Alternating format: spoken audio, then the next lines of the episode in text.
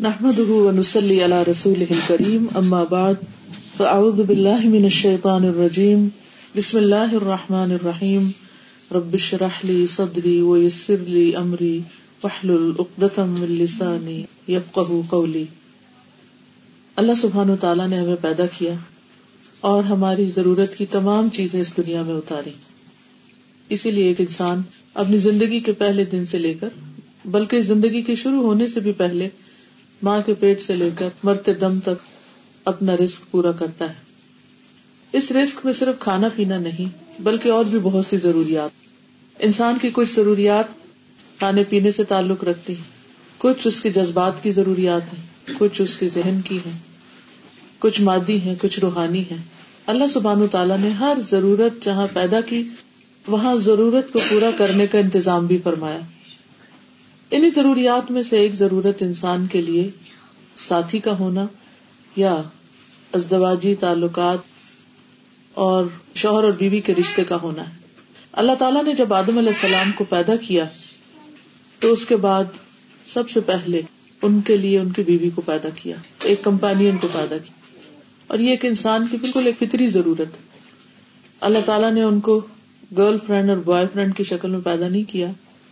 صرف دو دوست نہیں بنایا، بلکہ ان کے درمیان شوہر اور بیوی کا رشتہ قائم کیا اور اسی کے ساتھ وہ دنیا میں اترے۔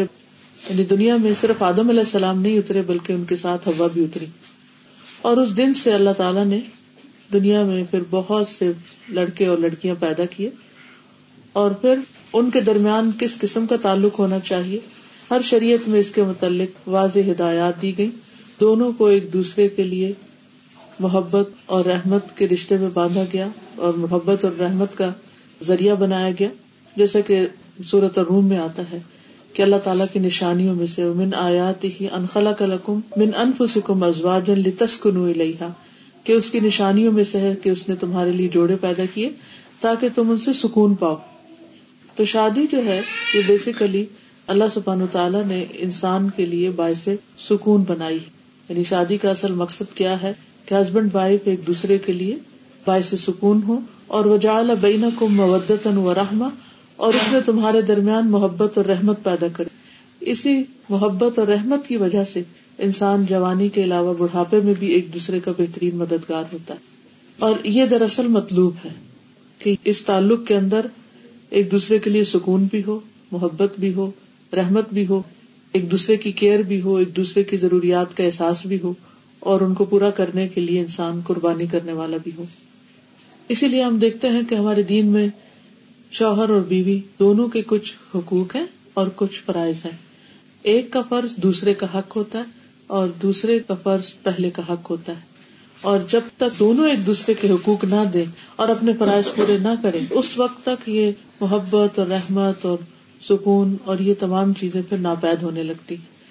جس کی وجہ سے بہت سے لوگ شادی کی اصل روح کو نہیں سمجھتے اور وہ سمجھتے کہ صرف ہمیں سکون چاہیے یا صرف ہمیں محبت چاہیے، ہمیں دوسرے کی رحمت یا مرضی چاہیے۔ جبکہ اللہ تعالیٰ نے جا بین کم تمہارے درمیان اس کو رکھا نہیں دو طرفہ تعلق ہے یہ۔ اور جب ایک کے اندر اس میں سے کوئی کمی آتی تو دوسرے کی طرف سے بھی بعض اوقات کمی آنے لگتی ہے۔ اور بعض اوقات وہ کمی آتے آتے بالکل سیچوریشن پوائنٹ پہ رشتے پہنچ جاتے ہیں اور تعلق ختم ہو جاتے ہیں۔ تو اس لیے بہت ضروری ہے کہ ہم شادی سے پہلے جہاں اور بہت طرح کی تیاریاں کرتے ہیں، وہاں ان حقوق اور فرائض کی بھی یاد دہانی کر لیں۔ اصل میں یہ لیکچر جو میں دینے والی ہوں، یہ سننا تو لڑکے اور لڑکی کو چاہیے، لیکن وہ دونوں اس وقت موجود نہیں ہے مگر ان کی وجہ سے ایک سبب پیدا ہو گیا کہ جو آلریڈی شادی کے رشتے میں پروئے ہوئے ہیں یا شادی کے رشتے میں پروئے جانے والے ہیں، وہ یاد دہانی کر لیں کہ کیا وہ اپنے فرائض پورے کر رہے ہیں۔ کیونکہ ہر ایک کو ریمائنڈر چاہیے ہوتا ہے۔ سب سے پہلے عورتوں کی ذمہ داریوں کے اوپر بات کروں گی، پھر عورتوں کے حقوق پہ بات کروں گی۔ پہلی بات یہ ہے کہ اللہ تعالیٰ نے یہ جو حقوق اور فرائض رکھے ہیں، ان کے بارے میں سوال بھی ہوگا، ان کا حساب بھی ہوگا۔ اور ان کے بارے میں جب پوچھ ہوگی، تو انسان کی طرف سے اگر کوئی کمی بیشی ہوئی، کوئی کوتا ہوئی، تو جب تک دوسرا فریق معاف نہیں کرے گا اس کو اس وقت تک وہ معاف نہیں ہوں گے۔ خواہ والدین اور بچوں کے بیچ میں حقوق اور فرائض ہوں یا شوہر اور بیوی کے درمیان ہو یا دو نیبرز کے درمیان ہو یا کوئی بھی دو انسانوں کے درمیان۔ تو اس لیے یہ صرف جو کچھ اس وقت میں بتانے جا رہی ہوں، محض کوئی انفارمیشن یا نالج نہیں۔ یہ چیزیں ہمارے اوپر ایک ذمہ داری کی حیثیت رکھتی ہیں اور ہم سب کو اس کی روشنی میں اپنے آپ کو پرکھنا چاہیے، دیکھنا چاہیے کہ ہم کہاں پر کھڑے ہیں۔ کیونکہ دنیا میں ہم ہو سکتا ہے کہ کسی بھی اپنے زور کی وجہ سے دوسرے کا حق مار جائیں یا حق نہ دیں، دونوں میں سے جو فریق کمزور ہوتا ہے، وہ عام طور پر بعض اوقات وہ زیادتی بھی کر جاتا ہے۔ تو ایسی صورت میں ان تمام چیزوں سے بچنے کے لیے ضروری ہے کہ انسان ان فرائض کو اپنے رب کی خاطر ادا کرنے والا ہو، تاکہ وہاں پر سرخرو بعض اوقات انسان کو اس کا حق نہیں ملتا، لیکن اس کو کنڈیشن نہ بنا لے کہ چونکہ میرا حق نہیں مل رہا، اس لیے میں دوسرے کا حق نہیں دوں گا۔ اپنا حق لینے کی کوشش کرنی چاہیے، لیکن اس طریقے پر نہیں کہ انسان دوسرے کا حق نہ دے اور دوسرے پہ ظلم ڈھانے لگے۔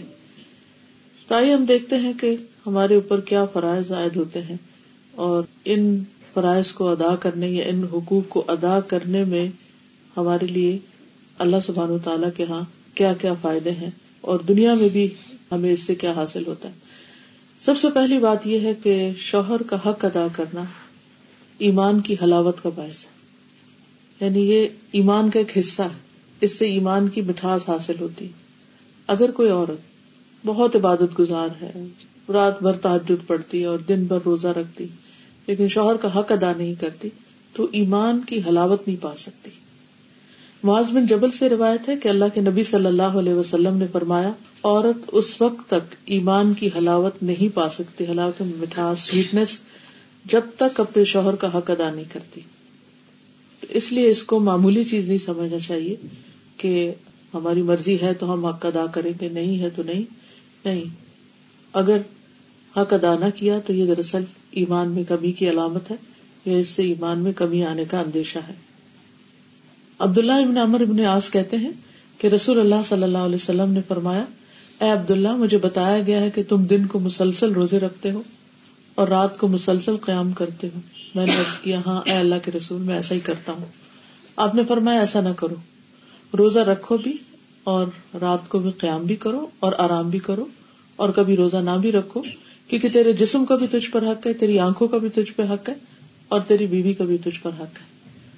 یعنی جہاں ایک طرف عورت کو بتایا گیا کہ اس کا ایمان اس وقت تک مکمل نہیں ہوتا جب تک کہ شوہر کا حق نہ دے، دوسری طرف مرد کو بھی یہ بتایا گیا کہ جب تک بیوی کا حق ادا نہ ہو، اس وقت تک اس کے بھی عمل میں کبھی رہ جائے گی، کیونکہ خالی روزے اور رات کی عبادت کو ایک اچھا مسلمان ہونے کے لیے کافی قرار نہیں دیا گیا۔ آپ نے نہیں پروا اچھا تم تو بہت اچھا کر رہے ہو اور ایسے ہی کرتے چلے جاؤ۔ آپ کو سمجھ آ گئی کہ جو شخص روز روزہ رکھنے والا اور رات بھر وہ اللہ کی عبادت کرنے والا ہو، وہ لازمن حقوق العباد سے غافل ہوگا۔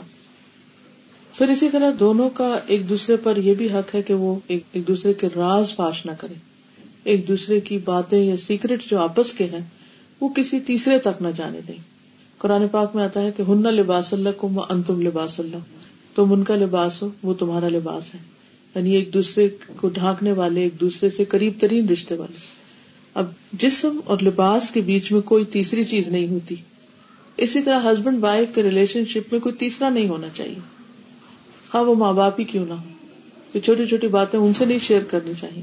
اور خاص طور پر جو پرائیویٹ لائف کے واقعات ہوتے ہیں یا جو ہسبینڈ وائف کے کلوز ریلیشن شپ کے چیزیں ہوتی ہیں، وہ تیسرے شخص تک چاہے فرینڈز ہوں یا بہنیں ہوں یا ماں باپ ہوں، کسی تک نہیں جانی چاہیے۔ ابو سعید خدری کہتے ہیں رسول اللہ صلی اللہ علیہ وسلم نے فرمایا، قیامت کے دن اللہ کے نزدیک سب سے برا شخص وہ ہوگا جو اپنی بیوی کے پاس جائے اور بیوی اس کے پاس آئے اور پھر وہ اپنی بیوی کے راز کی باتیں لوگوں کو بتائے۔ یعنی بالکل جو پرائیویٹ ریلیشن شپ ہے، اس کو لوگوں میں بیٹھ کے، مجلسوں میں بیٹھ کے یا اپنے فرینڈز میں بیٹھ کر ڈسکس کرے۔ ایسا شخص جو ہے، قیامت کے دن اللہ سبحان و تعالیٰ کے نزدیک سب سے بدترین شخص ہوگا۔ پھر اسی طرح یہ کہ زندگی کے جتنے بھی بوجھ ہیں جو بھی ذمہ داری ہیں دونوں کو مل کر اٹھانی چاہیے۔ یہ نہیں کہ شوہر سارے کا سارا کام بیوی بھی ڈال دے کہ کماؤ بھی خود اور پکاؤ بھی خود اور لاؤ بھی خود اور سب کچھ خود کرو۔ اور بچوں کی تربیت بھی سارا تمہارا ہی ذمہ ہے۔ یہ بھی ایک بہت بڑی زیادتی کی بات ہے اور اپنے فرض کو ادا نہ کرنا یہ بھی دراصل بیوی کے حقوق میں کمی کا باعث اور اسی طرح اگر بیوی کوئی بھی ذمہ داری نہیں لیتی اور شوہر کی کوئی بھی ڈیمانڈ پوری نہیں کرتی تو یہ بھی دراصل ایک زیادتی کی بات ہے اور شوہر کے حق میں کمی کی۔ پھر اسی طرح بعض اوقات یہ بھی ہوتا ہے کہ جیسے اولاد کی تربیت ہے یا گھر میں لین دین ہے یا اور معاملات ہیں، وہ سارے کے سارے کسی ایک فریق پر آ جاتے اور خاص طور پر ہمارے کلچر میں بعض اوقات یہ ساری عورتوں ہی کی ذمہ داریاں ڈال دی گئی کہ بچوں کو اسکول لینا بھی اور چھوڑنا بھی اور چودہ سلف لانا بھی اور پکانا بھی اور سرو بھی کرنا اور خاندانوں کو بھی سنبھالنا اور باقی سارے کام بھی عورت کی ذمہ داری ہو گئے تو اللہ سبحانہ تعالیٰ نے یہ سب کچھ عورت کے اوپر نہیں ڈالا۔ اور پھر اگر بچوں کے اندر کوئی کمی بیشی ہے یا ان کی تعلیم میں اپس اینڈ ڈاؤن ہوتے ہیں تو اس میں بھی پھر عام طور پر عورت کو بلیم کر دیا جاتا ہے کہ تم نے خیال نہیں رکھا یا تم نے اپنی ذمہ داری پوری نہیں کی۔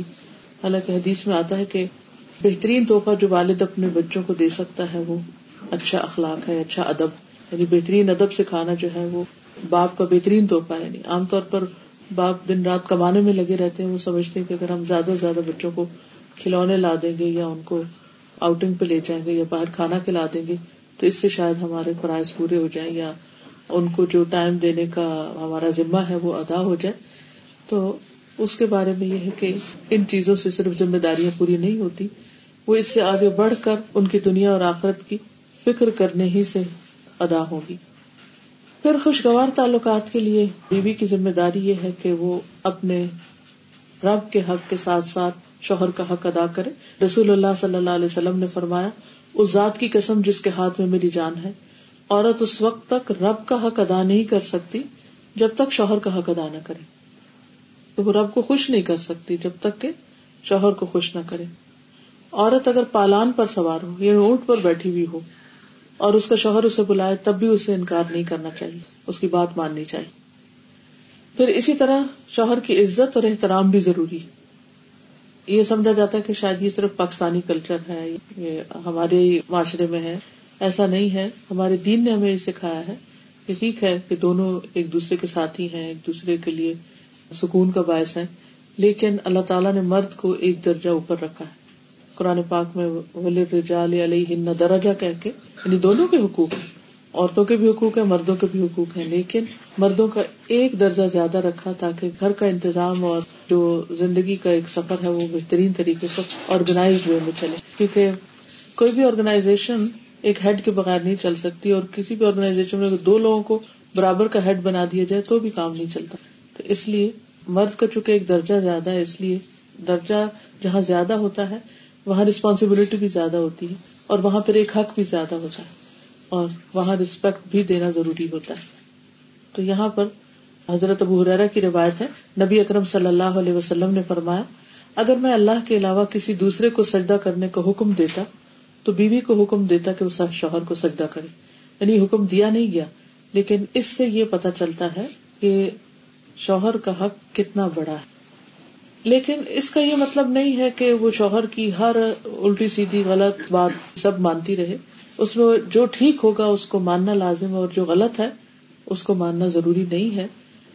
عبد الرحمان بن اوف کہتے ہیں کہ رسول اللہ صلی اللہ علیہ وسلم نے فرمایا، جو عورت پانچ وقت نماز پڑھتی ہو، ماہ رمضان کے روزے رکھتی ہو، اپنی شرمگاہ کی حفاظت کرتی ہو، اپنے شوہر کی اطاعت کرتی ہو، اس سے کہا جائے گا کہ جنت کے جس دروازے سے چاہو داخل ہو جاؤ۔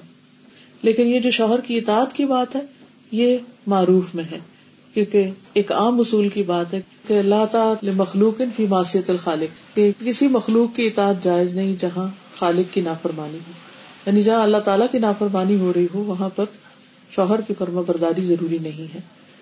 پھر اسی طرح یہ ہے کہ عورت کے اوپر یہ بھی ذمہ داری عائد ہوتی ہے کہ وہ اپنے شوہر کی اطاعت کے ساتھ ساتھ اس کی خدمت بھی کرے۔ جس طرح شوہر گھر سے باہر سب کچھ کمانے کا ذمہ دار ہے، تو اسی طرح عورت گھر میں آرام اور سکون فراہم کرنے کی بھی ذمہ دار۔ حسین بن محسن سے روایت ہے کہ ان کی پوپی کسی کام سے رسول اللہ صلی اللہ علیہ وسلم کی خدمت میں حاضر ہوئی آپ نے ان کا نام پوچھنے کے بعد فرمایا، کیا تم شادی شدہ ہو؟ اس نے کیا جی ہاں۔ پھر آپ نے دریافت کیا، تمہارا اپنے شوہر کے ساتھ کیسا رویہ؟ انہوں نے ارض کیا، میں نے کبھی ان کی اطاعت اور خدمت میں کسر نہیں چھوڑی، سوائے اس چیز کے جو میرے بس میں نہ ہو۔ آپ نے فرمایا، دیکھ لو تمہارا اس کی نظر میں کیا مقام ہے؟ کیونکہ وہی تمہاری جنت اور وہی تمہاری جہنم ہے۔ یعنی ایک عورت کا اگر شوہر خوش ہے، تو اس کے لیے جنت میں جانے کا راستہ ہموار ہو جاتا ہے اس سے۔ اور یہاں بھی آپ نے فرمایا، وہی تمہاری جنت اور وہی تمہاری جہنم ہے۔ مطلب یہ ہے کہ اگر وہ تم سے خوش نہیں، اور بجا طور پر، ایک تو تھا نا ناروا، کہ ناروا کے مطالبے، ایسی چیزیں جو عورت کے بس میں ہی نہ ہو یا اس کے لیے پاسبل ہی نہ ہو تو وہ تو الگ ہے۔ لیکن جہاں جان بوجھ کر وہ حق میں کبھی کرتی یا اس کو کچھ سمجھتی نہیں، یا اس کے مقابلے میں دوسروں کو زیادہ اہمیت دیتی تو یہ بات درست نہیں۔ تو آپ نے فرمایا، وہی تمہاری جنت اور وہی تمہاری جہنم۔ پھر اسی طرح عورت کے اوپر یہ بھی لازم ہے کہ وہ اس طریقے پر رہے کہ شوہر دیکھے تو خوش ہو جائے۔ یعنی بیوی کا حال ہو لیا، اس کا اٹھنا بیٹھنا، بات کرنے کا انداز، معاملہ کرنے کا انداز۔ یہ شوہر کے لیے ایک اٹریکشن کا باعث ہو۔ یہ بھی اس کے لیے اجر کی بات ہے۔ عبداللہ بن سلام کہتے ہیں رسول اللہ صلی اللہ علیہ وسلم نے فرمایا، بہترین بیوی وہ ہے جس کی طرف تم دیکھو تو وہ تمہیں خوش کر دے۔ جب تم کسی بات کا حکم دو تو وہ بات پوری کر دے۔ اور تمہاری عدم موجودگی میں تمہارے مال اور اپنی ذات کی حفاظت کرے۔ یعنی اپنی شرم و حیا کی بھی حفاظت کرے اور گھر اور جو بھی اس کے کسٹڈی میں شوہر کا مال یا راز یا کوئی بھی چیز ہے، ان سب کی بھی حفاظت کرنے والی ہو پھر اسی طرح یہ ہے کہ بولنے میں اچھی ہو رسول اللہ صلی اللہ علیہ وسلم نے فرمایا، کماری عورتوں سے نکاح کرو کہ وہ شیریں گفتار ہوتی یعنی کہ ان کی، ان کے بولنے میں مٹھاس ہوتی اور تھوڑی چیز پر جلد خوش ہو جاتی یعنی شکر گزار ہوتی کیونکہ زیادہ دنیا نہیں دیکھی ہوتی اور مطالبے بھی کم ہوتے اس لیے خصوصی طور پر بیوی کی حیثیت سے جو خوبی بیان کی گئی وہ یہ کہ شوہر کے ساتھ بات کرنے میں بھی اچھی ہو اور بہت زیادہ مطالبے کرنے والی نہ پھر شوہر کے مال اور اپنے نفس کی حفاظت کرے۔ فصالحات خانتات حافظات للغیب بما حفظ اللہ۔ نیک عورتیں وہ ہیں جو شوہروں کی فرما بردار ہیں اور ان کی غیر موجودگی میں اللہ کی حفاظت اور نگرانی میں ان کے حقوق کی حفاظت کرنے والی ہوں۔ یعنی صرف سامنے نہیں، بلکہ ان کے پیچھے بھی ان کے حقوق کی حفاظت کرتی۔ یعنی شوہر کو چیٹ کرنے والی نہ ہو دھوکا دینے والی نہ ہو۔ یہ نہ ہو کہ شادی کہیں ہو اور غیر مردوں کے ساتھ تعلقات ہوں، ویسے جیسے شوہر کے ساتھ ہوتے ہیں، یا کسی بھی قسم کی نگاہوں کی خیالت یا دل کی خیالت تو ان چیزوں سے بھی بچنا چاہیے۔ چاہے کوئی انسان نہ بھی جانتا ہوں لیکن اللہ سبحان تعالیٰ کی نظر سے کوئی بھی نہیں چھپ سکتا۔ پھر اسی طرح یہ ہے کہ شوہر کو راضی کرنا ضروری ہے۔ رسول اللہ صلی اللہ علیہ وسلم نے اس بارے میں خاص طور پر عورت کو وارن کیا ہے۔ فرمایا کہ اس ذات کی قسم جس کے ہاتھ میں میری جان ہے، جب کوئی شخص اپنی بیوی کو بستر پر بلائے اور بیوی انکار کر دے، تو وہ ذات جو آسمانوں میں ہے، وہ ناراض رہتی، حتیٰ کہ اس کا شوہر اس سے راضی ہو جائے۔ تو اس لیے شوہر کے خاص حق کے بارے میں یہاں پر بات کی گئی ہے اور اس سے انکار کرنا نہ صرف یہ کہ شوہر کی ناراضگی، تعلقات کی خرابی، بلکہ اللہ سبحان و تعالیٰ کی ناراضگی کا سبب بھی بنتا ہے۔ اور یہی ایک بہت بنیادی وجہ بنتی ہے بعض اوقات۔ شوہر کو جب گھر میں سکون نہیں ملتا تو پھر وہ باہر تلاش کرنے لگتا ہے۔ پھر اسی طرح ابو حرارا کہتے ہیں کہ عرض کیا گیا یعنی رسول اللہ صلی اللہ علیہ وسلم سے پوچھا گیا کہ یہ بتائیے کہ بہترین عورت کون سی ہے؟ آپ نے فرمایا، جب اس کا شوہر اس کی طرف دیکھے تو اس کو خوش کر دے۔ جب کسی بات کا حکم دے تو اس کی بات مان لے اور بات ماننے میں پھر وہی اصول رہے گا کہ کوئی غلط کام کرنے کا حکم نہ ہو۔ نیز عورت کی جان اور مال کے معاملے میں شوہر جس چیز کو ناپسند کرتا ہو، اس میں اس کی مخالفت نہ کرے۔ یعنی اگر شوہر کو کسی خاص قسم کا لباس پسند ہے، تو ایز لانگ ایز وہ شریعت کی حد کے اندر ہے، تو عورت کو وہ پہننا چاہیے۔ اگر کہیں جانے کی بات ہے یا گھر کو کسی خاص انداز میں رکھنے یا کوئی شادی شدہ زندگی میں بہت سارے معاملات باہم ایک دوسرے کے ساتھ مل کے کیے جا رہے ہوتے ہیں، تو ایسی تمام چیزوں میں شوہر کے ساتھ تعاون اور اس کی مدد اور اس کو خوش کرنا جو ہے وہ لازم ہے۔ پھر اسی طرح ایک اور بات میں آتا ہے کہ دو قسم کے لوگ ایسے ہیں کہ ان کی نمازیں ان کے سروں سے اوپر نہیں اٹھتی۔ وہ غلام جو اپنے مالکوں سے بھاگ جائے، یہاں تک کہ واپس آ جائے۔ اور وہ عورت جس نے اپنے شوہر کی نافرمانی کی ہو، یہاں تک کہ رجوع کر لے۔ یعنی اگر کسی جائز بات میں خواہ مخواہ میں ضد لگائی ہوئی ہے اور نہیں بات مان رہی ہو اس وقت تک اگر وہ شادی کے رشتے میں ہے تو پھر نمازیں بھی اور عبادت بھی رسک پر یعنی اللہ تعالیٰ اپنا حق بھی اس وقت تک قبول نہیں کرتے جب تک وہ بندوں کا حق ادا نہ کرے۔ پھر اسی طرح آپ دیکھیے کہ عورت کو یہ بھی کہا گیا کہ وہ شوہر کی اجازت کے بغیر نفلی عبادت نہ کرے یعنی نفلی روزے رکھنے یا نفل پڑھنا وغیرہ۔ حدیث میں آتا ہے کہ عورت کے لیے اپنے شوہر کی موجودگی میں اس کی اجازت کے بغیر نفلی روزہ رکھنا جائز نہیں۔ اور نہ ہی اپنے شوہر کی اجازت کے بغیر کسی مرد کو گھر میں آنے کی اجازت دی کیونکہ اس سے بھی شکوک و شبہات پیدا ہوتے ہیں۔ پھر اسی طرح شوہر کے مال میں سے اس کی مرضی کے بغیر توحفہ یا صدقہ نہ کرے، کیونکہ کمانے والا مرد ہے، یا تو عورت کا اپنا ذاتی مال یعنی اگر پیرنٹ سے ملا ہے، یا انہیرٹ کیا ہے، یا وہ خود کماتی ہے، تو اس میں تو اپنی مرضی سے جو بھی وہ کرنا چاہے۔ لیکن اگر شوہر کی طرف سے کچھ ملا ہوا ہے تو اس میں اس سے مشورہ کرنا اور اس کی اجازت لینا ضروری ہے۔ کیونکہ اصل مالک بہرحال شوہر ہے اور بہت دفعہ گھروں میں جھگڑے اس وجہ سے پڑ جاتے ہیں کیونکہ ہسبینڈ جو ہے وہ بیوی کو اجازت نہیں دیتا اور بیوی اپنی مرضی سے اپنے میکے کو یا کسی اور کو کچھ دینا چاہتی اور ان معاملات میں اختلاف بعض اوقات گھر کی بنیادیں ڈھیلی کر دیتا ہے۔ سوال ہی پیدا ہوتا ہے کہ اتنی ساری چیزیں کیوں بتائی جا رہی ہیں کہ عورت ایسا نہ کرے، ایسا نہ کرے، ایسا نہ تاکہ ان تمام چیزوں سے بچا جا سکے جس سے گھریلو جھگڑے پیدا ہوتے اور گھر کا جھگڑا جو ہے یا گھر کا فساد جو ہے، وہ صرف دو لوگوں کو متاثر نہیں کرتا، وہ دو خاندانوں کو متاثر کرتا اور پھر آنے والی نسلوں کو بھی۔ تو اس لیے اس معاملے میں بہت کیئرفل ہونے کی ضرورت ہے۔ پھر اسی طرح یہ ہے کہ شوہر کی اجازت کے بغیر نامحرموں سے گفتگو سے بھی بچنا چاہیے۔ حضرت علی بن ابی طالب سے روایت ہے کہ رسول اللہ صلی اللہ علیہ وسلم نے خامند کی اجازت کے بغیر عورتوں سے ان کے گھروں میں گفتگو سے منع کیا ہے۔ اگر شوہر کو یہ بات پسند نہیں کہ عورت کسی مرد سے بات کرے، تو عورت کو نہیں کرنی چاہیے کہ بعض اوقات انہیں چیزوں سے پھر جھگڑے پیدا ہو جاتے پھر اسی طرح شوہر کا ایمان بڑھانے میں مدد دینی چاہیے۔ صوبان کہتے ہیں کہ جب یہ آیت نازل ہوئی کہ جو لوگ سونا اور چاندی جمع کر کے رکھتے ہیں اور اسے اللہ کی راہ میں خرچ نہیں کرتے، تو وہ کہتے ہیں کہ اس وقت ہم لوگ رسول اللہ صلی اللہ علیہ وسلم کے ساتھ کسی سفر میں شریک تھے۔ تو ان کے صحابہ میں سے کسی نے پوچھا کہ سونا اور چاندی کے متعلق تو حکم نازل ہونا تھا، وہ ہو گیا۔ اب اگر ہمیں یہ پتا چل جائے کہ بہترین مال کون سا ہے سونے چاندی کے علاوہ، تو ہم وہی رکھ لیں گے۔ یعنی سونا چاندی جمع کرنے کی تو یہاں ممانت آئی ہے۔ اور خاص طور پر جب اس کی زکات نہ دی جائے۔ تو اگر کوئی اس سے بہتر اور چیز ہے تو پھر ہم اس کی طرف توجہ کریں۔ تو آپ نے فرمایا، سب سے افضل مال ذکر کرنے والی زبان، شکر کرنے والا دل اور ایمان والی بیوی۔ یہ سونے چاندی سے بھی بہتر چیز ہے، جو اس کے ایمان پر مدد کرنے والی یعنی اس کو نیکی کی طرف ہمت بندھانے والی۔ بعض اوقات خواتین کہتی نا کہ یہ تو مردوں کی ذمہ داری ہے کہ وہ ہمیں سیدھے رستے پہ رکھے نہ کہ ہماری ذمہ داری کہ ہم انہیں رکھیں۔ اور ہم انہیں سپورٹ کریں۔ تو اس سے یہ پتا چلتا ہے کہ اگر کوئی عورت ایسا کرتی ہے کہ وہ اپنے شوہر کی ہدایت کا ذریعہ بنتی ہے، تو اس کی قدر و قیمت سونے چاندی سے بھی زیادہ ہے۔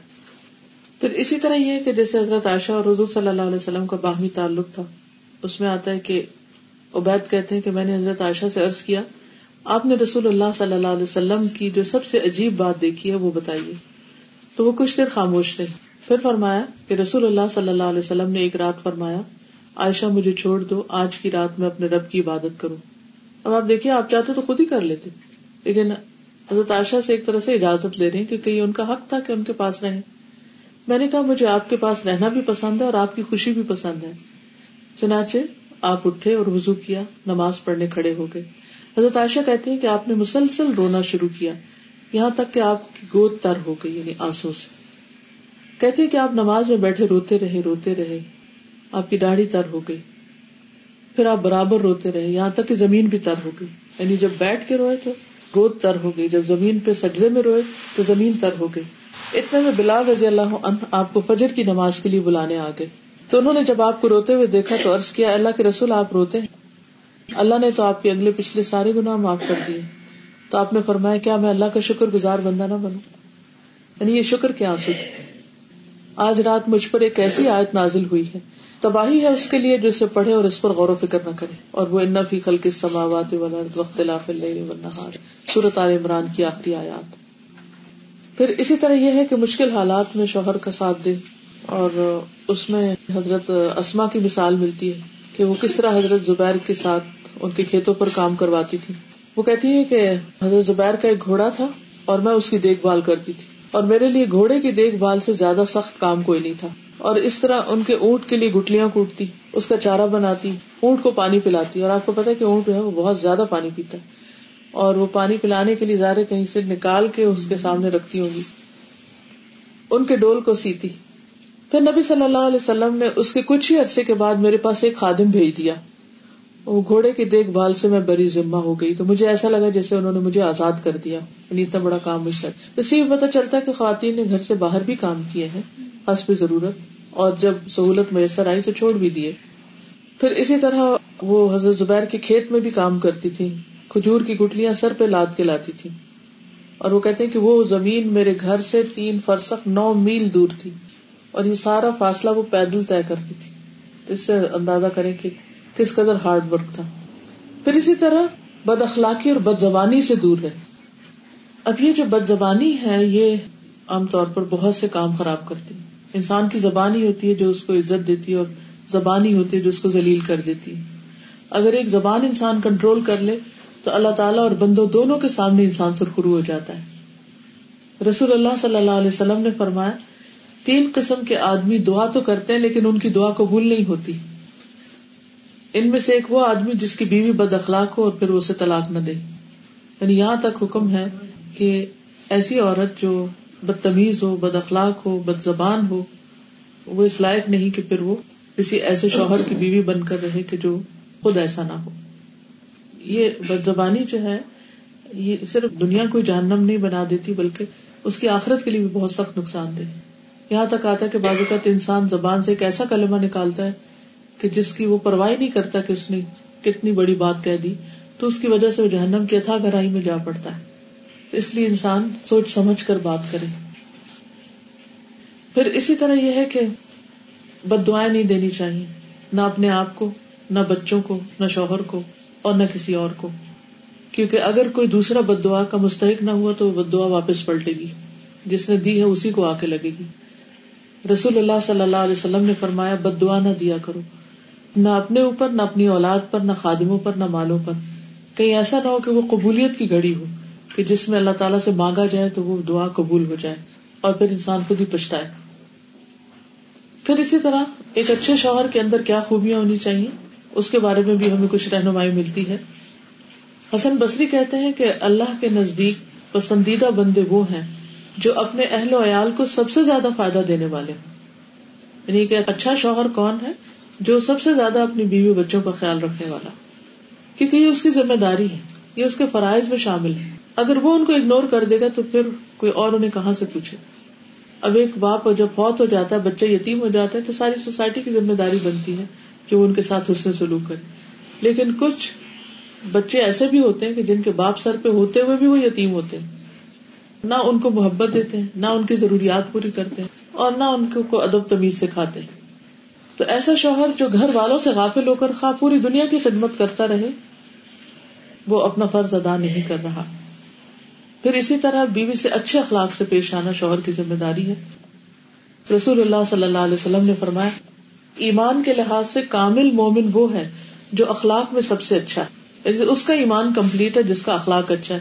اور تم میں سے بہتر شخص وہ ہے جو اپنی بیویوں کے لیے بہتر ہو۔ رسول اللہ صلی اللہ علیہ وسلم نے خود بھی کبھی کسی خادم کو نہیں مارا تھا، کسی عورت کو کبھی نہیں مارا تھا۔ پھر اسی طرح آپ نے اوروں کو بھی مارنے سے منع کیا۔ اب ہرارا کہتے ہیں کہ نبی صلی اللہ علیہ وسلم نے فرمایا، جو شخص اللہ اور یوم آخرت پر ایمان رکھتا ہے، اسے کوئی معاملہ درپیش ہو تو بھلائی کی بات کرے یا خاموش رہے۔ یعنی کوئی بھی مسئلہ ہو تو اچھی بات کرے یا پھر نہ کرے۔ لوگوں، میں تمہیں عورتوں کے بارے میں بھلائی کی وسیعت کرتا ہوں، کیونکہ وہ پسلی سے پیدا کی گئی۔ اور پسلی میں بھی سب سے زیادہ ٹیڑھا اس کا اوپر کا حصہ ہوتا ہے۔ اگر تم اسے سیدھا کرنا چاہو گے تو اسے توڑ ڈالو گے۔ اور اگر اسے چھوڑ دو گے تو وہ ٹیڑھی رہے گی۔ اس لیے میں تمہیں عورتوں کے بارے میں اچھے سلوک کی وسیعت کرتا ہوں۔ اس کا مطلب یہ ہے کہ مردوں کو اس چیز سے منع کیا گیا کہ وہ سختی کے ساتھ عورتوں کی اصلاح کرے اور سختی کے ساتھ ان کی اگر کچھ ایسی عادات ہیں جو ان کو ناپسند ہے وہ اس کو سیدھا کرنے کی کوشش کرے جیسی وہ ہے اسی بنیاد پر ان کو قبول کرے اچھا ٹیڑھے سے مراد یہ نہیں کہ عورتوں کے اندر کوئی خرابی کی بات ہو رہی ہے۔ مطلب اس سے یہ کہ ان کا اپنا ایک خاص مزاج ہے اور مردوں کا اپنا مزاج ہے۔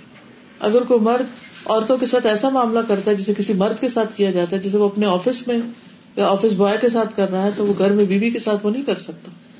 وہ وہاں پر تو وہ چیز چلے گی، لیکن بیوی کے ساتھ یہ نہیں چل سکتی۔ پھر اسی طرح بیوی کو کھلانا پلانا مرد کی ذمہ داری ہے۔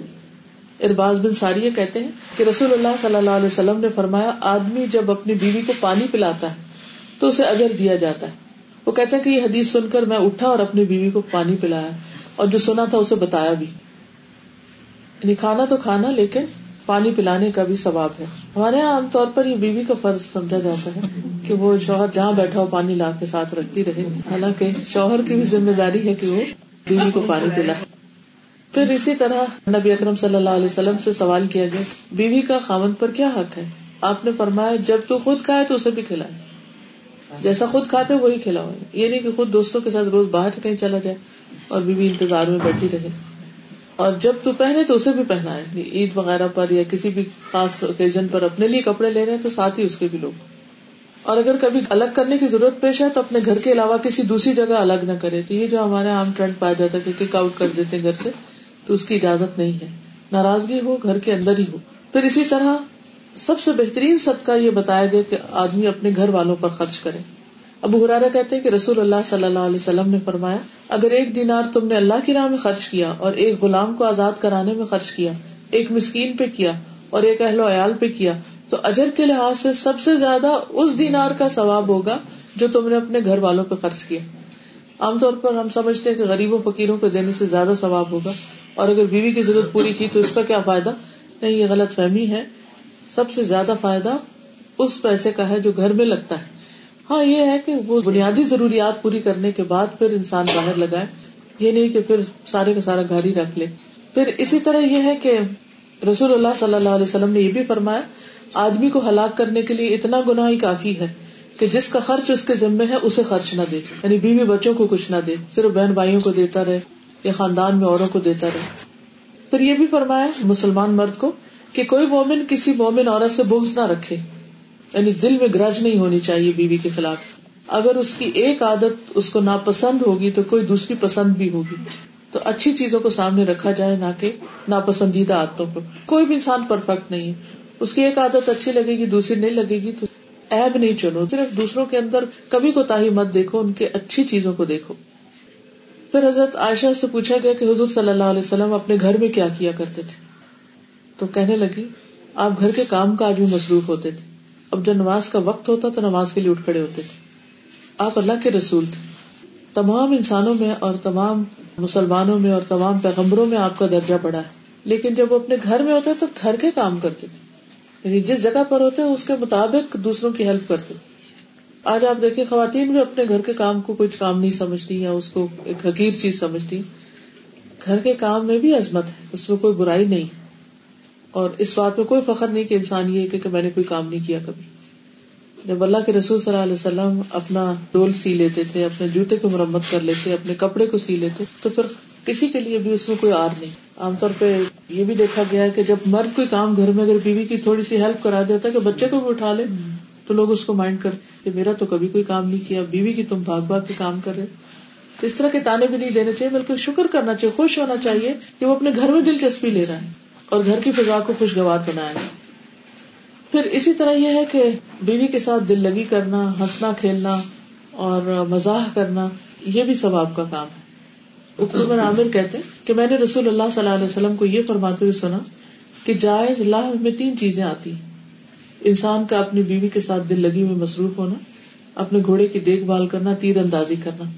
یہ چیزیں جو ہیں، یہ ایک طرح سے بہت ریلیجس کام نہیں ہے، لیکن یہ بھی عبادت کے کام اور ان پر پوچھ لیں پھر اسی طرح بیوی کے ساتھ ہنسی مزاق کرنا، کھیلنا، جیسے جابر کو کہا کہ تم نے کس سے شادی کی؟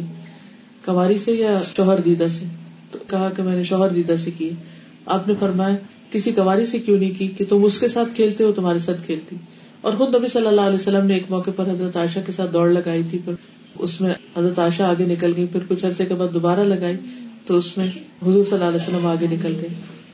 پھر اسی طرح یہ ہے کہ بیوی کی فرمائشیں بھی پوری کرنی چاہیے۔ رسول اللہ صلی اللہ علیہ وسلم نرم دل آدمی تھے۔ حضرت عائشہ جب بھی آپ سے کسی چیز کی فرمائش کرتی تو آپ اسے پورا کر دیتے۔ اور آپ کو یاد ہوگا کہ جب حضور صلی اللہ علیہ وسلم حج کر کے واپس جا رہے تھے، جو واپس مدینہ کی طرف لوٹ رہے تھے اور اپنے اپنے علاقوں میں۔ اب سب تیار ہیں، جا رہا ہے کافلا اور آپ کو پتا حج کے بعد کتنا انسان تھک جاتا ہے کہ دل چاہتا فوراً گھر چلے تو حضرت عائشہ نے کہا کہ آپ سب نے حج اور عمرہ دونوں کیا اور میں نے صرف حج کیا، مجھے بھی عمرہ کرنا ہے۔ تو ان کی فرمائش پر نبی صلی اللہ علیہ وسلم نے ان کے بھائی عبد الرحمان کو ان کے ساتھ بھیجا اور تنیم سے جا کے احرام باندھ کے جہاں سے مسجد عائشہ، جس کو بولتے ہیں، وہاں سے لے جا کے عمرہ کروایا اور آپ اتنی دیر میں سب کے ساتھ انتظار کرتے رہے۔ جب وہ عمرے سے فارغ ہوئی وہ ایک خاتون عمرے سے فارغ ہوئی تو آپ ان کو لے کر واپس مدینہ گئے۔ اس سے اندازہ لگائے کہ ایک بیوی کا کیا مقام ہو سکتا ہے؟ پھر اسی طرح بیوی کو وقتاً وقتاً تحفے تحائف بھی دینے چاہیے۔ مقدام کہتے ہیں کہ میں نے حضرت عائشہ سے پوچھا، کیا نبی صلی اللہ علیہ وسلم دیہات میں جاتے تھے؟ انہوں نے فرمایا ہاں وہ ان ٹیلوں تک جاتے تھے۔ ایک مرتبہ آپ نے کسی دیہات جنگل میں جانے کا ارادہ کیا تو صدقہ کے جانوروں میں ایک کاسد کو بھیجا۔ اس میں سے مجھے ایک ایسی اٹھنی عطا فرمائی جس پر ابھی تک کسی نے سواری نہیں کی تھی۔ بالکل اسٹرانگ فریش پھر مجھ سے فرمایا، عائشہ، اللہ سے ڈرنا، نرمی کرنا اپنے اوپر لازم کر لو۔ کیونکہ نرمی جس چیز میں ہوتی ہے اسے باعث زینت بناتی اور جس چیز سے بھی کھینچی جاتی ہے اسے بدنما اور ابدار کر دے۔ تو اب دیکھیے کہ انہوں نے حضرت عائشہ کو الگ سواری کا انتظام کر کے دیے تو اس سے یہ پتا چلتا ہے کہ بیوی کے لیے الگ گاڑی کا انتظام کیا جا سکتا ہے اور اچھے والے ماڈل کی۔ اگر وہ افورڈ کر سکتا ہوتا ٹھیک نے کہا کہ ایسی اڑنی تھی جس پر کبھی کسی نے سواری نہیں کی تھی۔ مطلب بالکل برانڈ نہیں زیرو فیچر پھر اگر بیوی جو ہے وہ دین کے راستے میں کچھ سستی کرے نماز روزے میں تو اس کی مدد کرنی چاہیے، اس کو جگانا چاہیے۔ آپ نے فرمایا کہ اللہ رحم کرے، اس مرد پر جو رات کو اٹھے، نفل ادا کرے، اپنی بیوی کو جگائے کہ وہ بھی نفل پڑے اگر بیوی اٹھنے میں سستی کرے تو اس کے چہرے میں پانی چھڑک کر اسے جگائے۔ اور اسی طرح اللہ رحم کرے، اس عورت پر جو خود اٹھے اور پھر شوہر کو بھی جگائے۔ اور اگر شوہر سستی کرے تو پانی چھڑک کر ڈینجرس لیکن جو کرے، اس پہ رحمت آئے گی۔ پھر اسی طرح یہ ہے کہ بیوی کو مارنے سے منع کیا گیا۔ بیوی کے رشتے داروں اور سہیلیوں سے اس نے سلوک۔ حضرت خدیجہ کی بہن حالہ ایک دفعہ آئی تو حضور صلی اللہ علیہ وسلم بہت ہی خوش ہوئے اور ان کو حضرت خدیجہ بہت یاد آئی تو فرمایا کہ اللہ یہ تو حالہ ہے۔ یعنی ان کا آنا اور آؤٹ لک ایسا لگا کہ جیسے حضرت خدیجہ آ گئی تو حضرت عائشہ کہتی ہے مجھے یہ دیکھ کر بہت رشکا ہے میں نے ارض کیا، آپ کو ریش کی بوڑھی عورتوں میں سے ایک بھاری گالوں والی عورت کو یاد کرتے ہیں۔ لمبی مدت ہوئی وہ انتقال کر چکی۔ اللہ نے آپ کو اس سے بہتر بیوی عطا کی۔ تو بہرحال جب آپ کوئی بکری وغیرہ ذبح کرتے یا کوئی چیز آپ کے پاس لائی جاتی تو آپ فرماتے فلاں کو دیا فلاں عورت کو دیا وہ فلاں خدیجہ کی سہیلی تھی۔ فلاں کو دیا وہ خدیجہ سے محبت کرتی تھی۔ صرف زندگی میں نہیں بلکہ ان کے فوت ہونے کے بعد بھی ان کو یاد کرتے اور ان کی دوستوں کے ساتھ اس نے سلوک کرتے۔ یہ تھی چند باتیں اس مختصر وقت میں یاد دہانی کی۔ اللہ تعالیٰ سے دعا ہے کہ وہ ہمیں عمل کی توفیق عطا کرے سبحان اللہ والحمد للہ ولا الہ الا اللہ واللہ اکبر ولا حول ولا قوة الا باللہ العلی العظیم۔ اللہم صلی علی محمد وعلى آل محمد كما صلیت علی ابراہیم وعلى آل ابراہیم انکا حمید مجید۔ اللہم بارک علی محمد وعلى آل محمد۔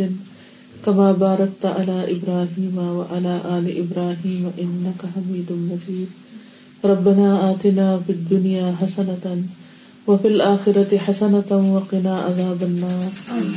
ربنا لا تؤاخذنا إن نسينا أو أخطأنا. ربنا ولا تحمل علينا إسرا كما حملته كما حملته على الذين من قبلنا. ربنا ولا تحملنا ما لا طاقة لنا به. واعف عنا، واغفر لنا، وارحمنا انت مولانا، فانصرنا على القوم الكافرين. ربنا هب لنا من ازواجنا وذرياتنا قرة اعين واجعلنا للمتقين اماما يا حي يا قيوم، برحمتك نستغيث.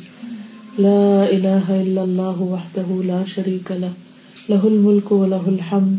وهو على كل شيء قدير. لا حول ولا قوة إلا بالله. لا إله إلا الله. لا نعبد إلا إياه. له النعمة وله الفضل وله الثناء الحسن. لا إله إلا الله. مخلصين له الدين. ولو كره الكافرون. یا حی یا قیوم برحمتک استغیث یا رب العالمین جو کچھ پڑھا ہے ہمیں اس پر عمل کی توفیق عطا فرما۔ اللہ ہمیں ان کاموں کی توفیق دے جن سے تو راضی ہو جائے۔ ہمیں ان چیزوں کو چھوڑنے کی توفیق دے جن سے تو ناراض ہو۔ یا رب العالمین ہمیں ایسے کاموں کی توفیق دے کہ ہم تیری محبت کے قابل ہو سکے اللہ تو ہمیں اپنی محبت عطا کر دے۔ اللہ تو ہمیں ایمان عطا کر دے۔ اور ہر روز ہمارے ایمان میں اضافہ فرما دے۔ یا رب العالمین اس گھر پر اپنی خیر و برکت نازل فرما۔ اور اس شادی کو بہترین کامیاب شادی بنا۔ ان کو ایک مثالی جوڑا بنا۔ یا اللہ حاضرہ کا اس گھر میں آنا خیر و برکت کا باعث ہو۔ اور ان کے لیے، ان کی نسلوں کے لیے، ان کے آئندہ جنریشن کے لیے خیر و بھلائی کا ذریعہ ہو یا رب العالمین، تو ہم سب کے اولادوں کو، ہمارے شوہروں کو، ہماری آنکھوں کی ٹھنڈک بنا۔ یا رب العالمین، ہمیں اپنے والدین کے لیے سب کا جاریہ بنا۔ اللہ ان پر اپنی رحمت نازل فرما۔ رب الحمہما کما رب یعنی اللہ ہماری اولادوں کو ہماری آنکھوں کی ٹھنڈک بنا یا اللہ تو سب کو ہدایت عطا فرما۔ اور ہم سب کو ایسے کاموں کی توفیق عطا کر کہ جس سے ہمیں سکون حاصل ہو۔ اور ہماری موت آسان ہو۔ اور ہماری قبر روشن ہو۔ اور ہمیں جنت الفردوس میں ٹھکانا آتا ہو۔ اللہ تمام بیماروں کو صحت دے۔ سب دکھی لوگوں کے دکھ دور فرما۔ جن کی شادی نہیں ہوئی، انہیں بہترین ازواج عطا فرما۔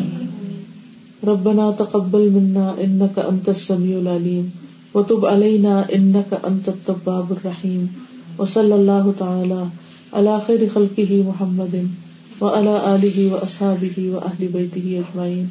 برحمتک یا ارحم الراحمین۔ الہی آمین۔ سبحانک اللہم اشد اللہ الہ الا انت استغفرک واتوب الیک۔ السلام علیکم